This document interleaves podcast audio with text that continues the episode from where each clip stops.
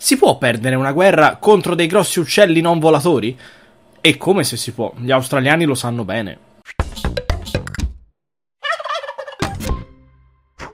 Ciao a tutti, io mi chiamo Willy e questo è il primo episodio di Zoo Podcast, il mio podcast dove parlo di animali fondamentalmente. Per chi non conoscesse il mio progetto, Zoo Sparkle, si tratta appunto di un progetto di divulgazione scientifica che riguarda proprio appunto gli animali. Mi trovate anche su Patreon e vi ricordo che per alcuni dei miei patrons è possibile ascoltare i podcast e anche vedere i video in anteprima, prima ovviamente che vengano resi pubblici per tutti. Detto ciò, bando alle ciance ed andiamo un pochino al sodo. Ma che cos'è questa guerra di cui parlavo prima? Si tratta della Grande Guerra degli Emu, ovvero un conflitto combattuto tra le forze dell'esercito australiano e gli Emu. Anzitutto, l'emu, il Dromaeus noveollandie, così lo conoscono appunto gli scienziati, è un grosso uccello non volatore, simile ad uno struzzo, leggermente più piccolo, ma che comunque arriva a 1,90 m di altezza, 1,30 sul dorso, e con un peso che può raggiungere al massimo i 55 kg. È un forte e potente corridore, se minacciato può raggiungere 50 km/h e come scoprirono a loro spese i militari australiani era anche un uccello piuttosto resistente. Ci troviamo nel post Prima Guerra Mondiale. Un grande numero di ex soldati australiani e veterani britannici iniziò a coltivare in aree spesso marginali dell'Australia occidentale. Con l'insorgere della Grande Depressione del 1929, questi agricoltori furono incoraggiati ad incrementare le loro coltivazioni di grano, con la promessa, non mantenuta, di assistenza sotto forma di sussidi statali. Nonostante le raccomandazioni e le promesse dei sussidi, il prezzo del grano continuò a scendere e nell'ottobre del 1932 la situazione si aggravò, con i coltivatori che si preparavano a mietere il raccolto stagionale e al contempo minacciavano il rifiuto di caricare il grano già falciato. Le difficoltà alle quali erano sottoposti gli agricoltori aumentarono con l'arrivo di 20.000 emu circa questi uccelli migrano regolarmente dopo la stagione riproduttiva, diretti appunto dalle regioni più interne a quelle costiere.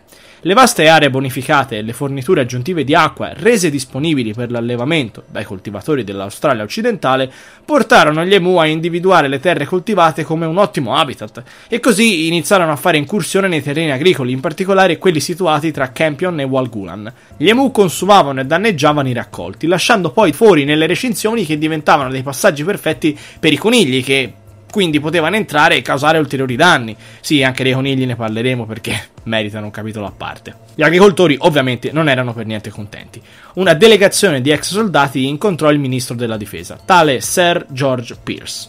Avendo servito nella prima guerra mondiale, i soldati erano a conoscenza dell'efficacia delle mitragliatrici e quindi ne richiesero il dispiegamento contro gli uccelli. Il ministro accettò prontamente di prendere a mitragliate queste mu, tuttavia c'erano delle condizioni. 1. Le armi dovevano essere usate solo da personale militare e 2. Il trasporto delle truppe doveva essere finanziato dal governo dell'Australia occidentale, mentre invece munizioni, vitto e alloggio sarebbero state a carico dei coltivatori. Pierce sosteneva inoltre che il dispiegamento delle truppe avrebbe permesso a queste di esercitarsi utilizzando gli uccelli come bersagli. Sebbene si ritenga che alcuni membri del governo fossero soprattutto interessati all'operazione come occasione propagandistica nella quale mostrarsi soccorritori degli agricoltori dell'Australia occidentale, come dimostrato dalla partecipazione all'operazione di un regista. Nell'ottobre del 1932 la guerra era pronta a scoppiare. Fu condotta sotto il comando del maggiore Meredith, un maggiore del 7th Heavy Battery della Royal Australian Artillery al comando di una coppia di mitraglieri armati con due fucili automatici Lewis e 10.000 cartucce. L'operazione tuttavia fu ritardata a causa di un periodo piovoso che provocò lo sparpagliamento degli emu su un'area maggiore. Le precipitazioni terminarono il 2 novembre 1932. A questo punto le truppe vennero dispiegate, con l'ordine di assistere gli agricoltori e inoltre, stando al resoconto di un giornale, di ottenere 100 pelli di emu in modo che le loro piume potessero essere utilizzate per realizzare cappelli per la Australian Light Horse, che sarebbe praticamente la cavalleria leggera australiana. Il 2 novembre gli uomini marciarono verso il distretto di Campion, luogo dove quasi 50 emu erano stati avvistati. Dato che gli uccelli erano fuori dalla portata delle armi, gli abitanti provarono ad ammassarli per tender loro un'imboscata, ma questi si dileguarono, diventando in effetti bersagli difficili. Quindi la prima raffica andò a vuoto per via della distanza, ma la seconda uccise un po' di uccelli. Tra l'altro nello stesso giorno, più tardi, furono incontrate altre mu e ne fu abbattuta circa una dozzina. Il 4 novembre Meredith attuò un'imboscata nei pressi di una diga, dove furono visti dirigersi circa mille emu. Questa volta i mitraglieri attesero fino a che gli uccelli non si trovavano a tiro. Le armi però si incepparono, dopo l'uccisione di appena 12 emu, e il resto si sparpagliò prima che altri potessero essere abbattuti. E quel giorno nessuno vide più un emu. Meredith nei giorni seguenti decide di muovere ulteriormente a sud, dove molti uccelli furono visti e furono descritti come piuttosto mansueti. Tuttavia, il limitato successo non ripagò i suoi sforzi. Meredith provò a montare una mitragliatrice su un automezzo, mossa che si rivelò inefficace, dato che il veicolo era incapace di raggiungere gli emu e la corsa era così difficile da non permettere al mitragliere di sparare un solo colpo.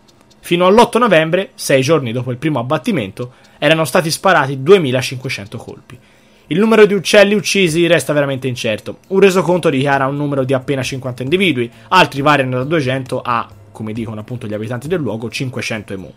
Un rapporto ufficiale di Meredith dichiara che i suoi uomini non hanno subito perdite. Eh, vorrei vedere anche. L'ornitologo Dominic Serventi commentò i fatti riassumendoli in modo piuttosto sarcastico. I sogni dei mitraglieri di sparare raffiche su fitte masse di emu furono presto dissolti. Il comando emu evidentemente ordinò l'uso di tecniche di guerriglia e il suo impacciato esercito si divise presto in una miriade di piccole unità, rendendo l'uso dell'equipaggiamento militare inefficace. Un esercito umiliato viene costretto quindi a ritirarsi dal campo di battaglia dopo quasi un mese. L'8 novembre la Camera dei rappresentanti discute l'operazione. A seguito dei commenti negativi dei media locali riguardo agli eventi, Pierce congedò il personale militare dall'incarico. Il maggiore Meredith, dopo il ritiro delle truppe, parlò così dei suoi avversari. Se avessimo una divisione militare con la resistenza ai proiettili di questi uccelli, saremmo capaci di confrontarci con ogni esercito del mondo. Possono affrontare le pallottole con la robustezza di un carro armato. Sono come degli Zulu che non possono essere arrestati.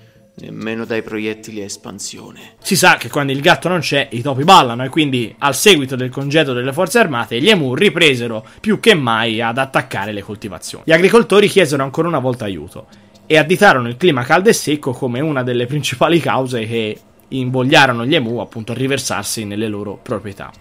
Il primo ministro dell'Australia occidentale, Jane Mitchell, prestò forte supporto al rinnovo dell'assistenza militare. Un resoconto di un comandante di base indicava che ben 300 emu erano stati uccisi nell'operazione iniziale, agendo appunto in base a questo resoconto e sulle richieste appunto dei coltivatori, il 12 novembre il ministro della difesa approvò l'impiego delle forze armate e difese la sua decisione in Senato, sostenendo che fosse necessario l'intervento dei soldati, al fine di terminare la grave minaccia all'agricoltura causata dal grande numero di emu. Nonostante i militari avessero accettato di mettere a disposizione le armi al governo dell'Australia occidentale, nella speranza appunto che questo fornisse il personale necessario, Meredith fu costretto a tornare sul campo in prima persona, a causa di un'apparente mancanza di mitraglieri competenti. Il 13 novembre 1932 le forze armate vengono dispiegate nuovamente sul campo e ottennero un particolare successo durante i primi due giorni di caccia, uccidendo 40 emu circa. Il terzo giorno, il 15 novembre, si dimostrò un insuccesso, però nel seguito i rapporti delle unità militari annoverano 100 emu uccisi a settimana fino al 2 dicembre. Meredith fu richiamato il 10 dicembre e nei suoi rapporti dichiarò un totale di 986 uccisioni con l'uso di 9860 proiettili, esattamente 10 colpi sparati per ogni uccisione confermata. L'ufficiale sostenne inoltre che 2500 uccelli feriti morirono successivamente a causa dei danni subiti. A dispetto dei problemi sorti con l'eliminazione della fauna selvatica, gli agricoltori della regione occidentale richiesero ulteriormente l'assistenza militare nel 1934, nel 1943 e nel 1948, ottenendo il rifiuto da parte del governo. Continuò invece il sistema a ricompense statali, che era già stato istituito nel 1923, il quale si rivelò essere efficace. Infatti gli emu avevano una taglia sulla propria testa. Furono reclamate 57.034 ricompense nell'arco di sei mesi del 1934. Agli inizi del dicembre 1932 la notizia della guerra degli emu era ormai diffusa, raggiungendo per esempio anche la Gran Bretagna. Alcuni conservazionisti definirono l'operazione di contenimento della fauna selvatica come uno sterminio in piena regola, e quindi anche per questo non si imbracciarono nuovamente le armi contro questi uccelli. Pensate a che dispiegamento di forza è stato fatto per tenere sotto controllo questi uccelli, che, ricordiamo, fanno naturalmente parte della fauna australiana. Fa ridere pensare no, a questi soldati addestrati, questi mitraglieri che, che cercano di, di sterminare questi emu e ne uccidono qualcuno, ma poi tutto il resto delle truppe degli Amusi sparpaglia, fa tattiche di guerriglia. No, pazzesco se ci pensiamo. Fa ancora più ridere pensare che sia passata alla cronaca come una vera e propria guerra eh, in cui fondamentalmente l'esercito australiano è stato più o meno battuto o comunque ha fatto una figura caprina davanti a degli uccelli, cioè pazzesco. Di storie parecchio colorite di questo tipo legate agli animali ce ne sono diverse e naturalmente ho intenzione di raccontarvene altre. Dunque, già che ci sono, vi do anche qualche news, perché anche per questo userò il podcast, per alcune nuove scoperte fatte nell'ultimo periodo. Naturalmente in questo momento in cui lo sto registrando è fine luglio, quindi insomma non so quando lo sentirete voi, ma vabbè, sappiate che sono di fine luglio queste notizie. C'è uno studio pubblicato su Nature, per esempio, interessante che riguarda le cure parentali di un nostro cugino antico, ovvero l'Australopithecus africanus, specie che visse in Sudafrica più di 2 milioni di anni fa. Per questa scoperta dobbiamo ringraziare alcuni denti fossili che sono stati analizzati da un team di ricerca internazionale, del quale però faceva parte anche Stefano Benazzi, paleoantropologo del Dipartimento dei Beni Culturali dell'Università di Bologna. Si è analizzato la crescita di questi denti fossili e si è visto infatti che le madri di Australopithecus africanus investivano molte risorse nelle cure parentali. I piccoli venivano allattati continuamente fino ad un anno di età, dopodiché l'allattamento materno proseguiva ciclicamente in funzione dei cambiamenti stagionali dell'ambiente. Per esempio, durante periodi di siccità, quando i piccoli australopitechi venivano nutriti con latte materno per compensare la scarsa disponibilità di altro tipo di risorse. Passiamo ad altro. In molte creature sappiamo che livelli bassi di ossigeno nei primi stadi di sviluppo possono dare non pochi problemi a livello del cuore e quindi danneggiarlo in modo anche permanente, ma questo per gli alligatori non vale. I ricercatori della University of Guelph stanno capendo perché e hanno pubblicato i risultati del loro studio su Scientific Reports. Ovviamente gli alligatori fanno dei nidi scavati e le uova che stanno in fondo hanno livelli di ossigeno ovviamente più bassi. E paradossalmente quelli che nel nido hanno accesso a meno ossigeno, quando escano fuori hanno cuori più grandi e più forti. Si è visto che tassi più bassi di ossigeno nell'uovo inducono appunto la produzione di certe molecole che il cuore utilizza per fabbricare più proteine a lui utile. Inoltre questi cuori con deficit di ossigeno hanno più proteine che sono coinvolte nell'utilizzo dei lipidi, cioè i grassi, per produrre energia. I cuori sono più potenti quando utilizzano i grassi per fare energia, tuttavia quando si arriva appunto all'insufficienza cardiaca si comincia a usare zuccheri. Quindi questi cuori di alligatori allevati in ipossia, cioè bassi livelli di ossigeno, hanno un'abilità maggiore di utilizzare lipidi per l'energia. Non si sa per quanto a lungo permanga questa capacità, perché di fatto si sono osservati solo fino a due anni di età questi alligatori. Tenere alligatori più grandi in laboratorio comincia a essere un po' difficile. Quindi c'è ancora da fare, eh? però insomma è interessante. Passiamo adesso ai leoni. Il 1994 è l'anno in cui è uscito il Re Leone e il Wildlife Conservation Network dice che da quella data il numero dei leoni in natura si è dimezzato. Si stima che non siano rimasti in natura, in Africa, più di 25.000 leoni selvatici. E poi ovviamente c'è anche un gruppo di 600 leoni asiatici che si trovano in India. Come mai questo calo drastico? Dunque, fondamentalmente eh, una parte dobbiamo incolpare il bracconaggio, non tanto verso i leoni, quanto verso le loro prede.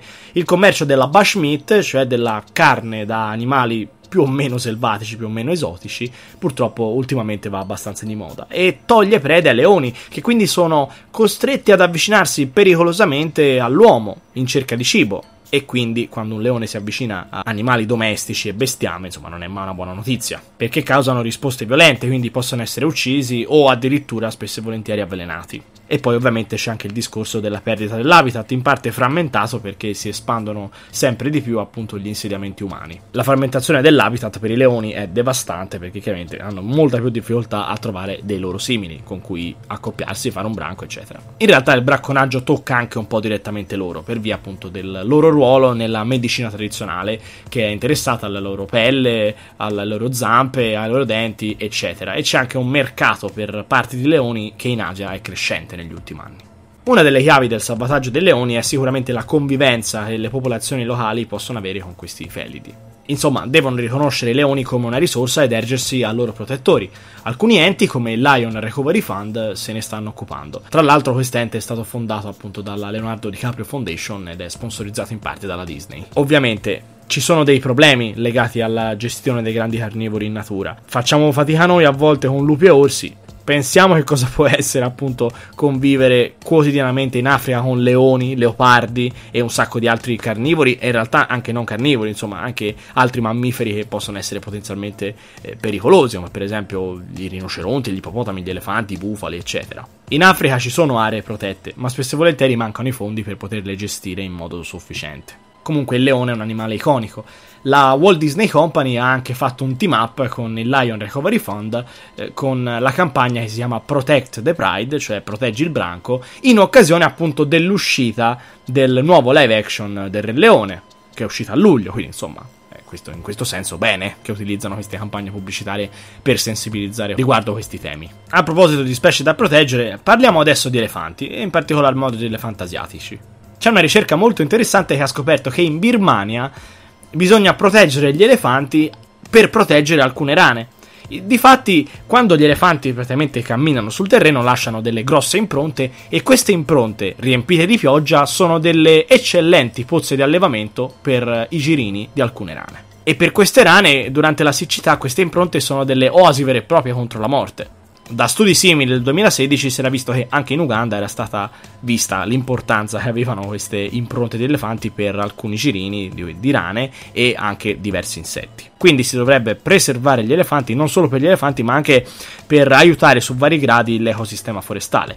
Sono in particolar modo una di quelle cosiddette specie ombrello, cioè specie che effettivamente se sono protette proteggono in modo indiretto tutta un'altra serie di specie che stanno sotto. Chiudiamo adesso in bellezza parlando ovviamente di dinosauri.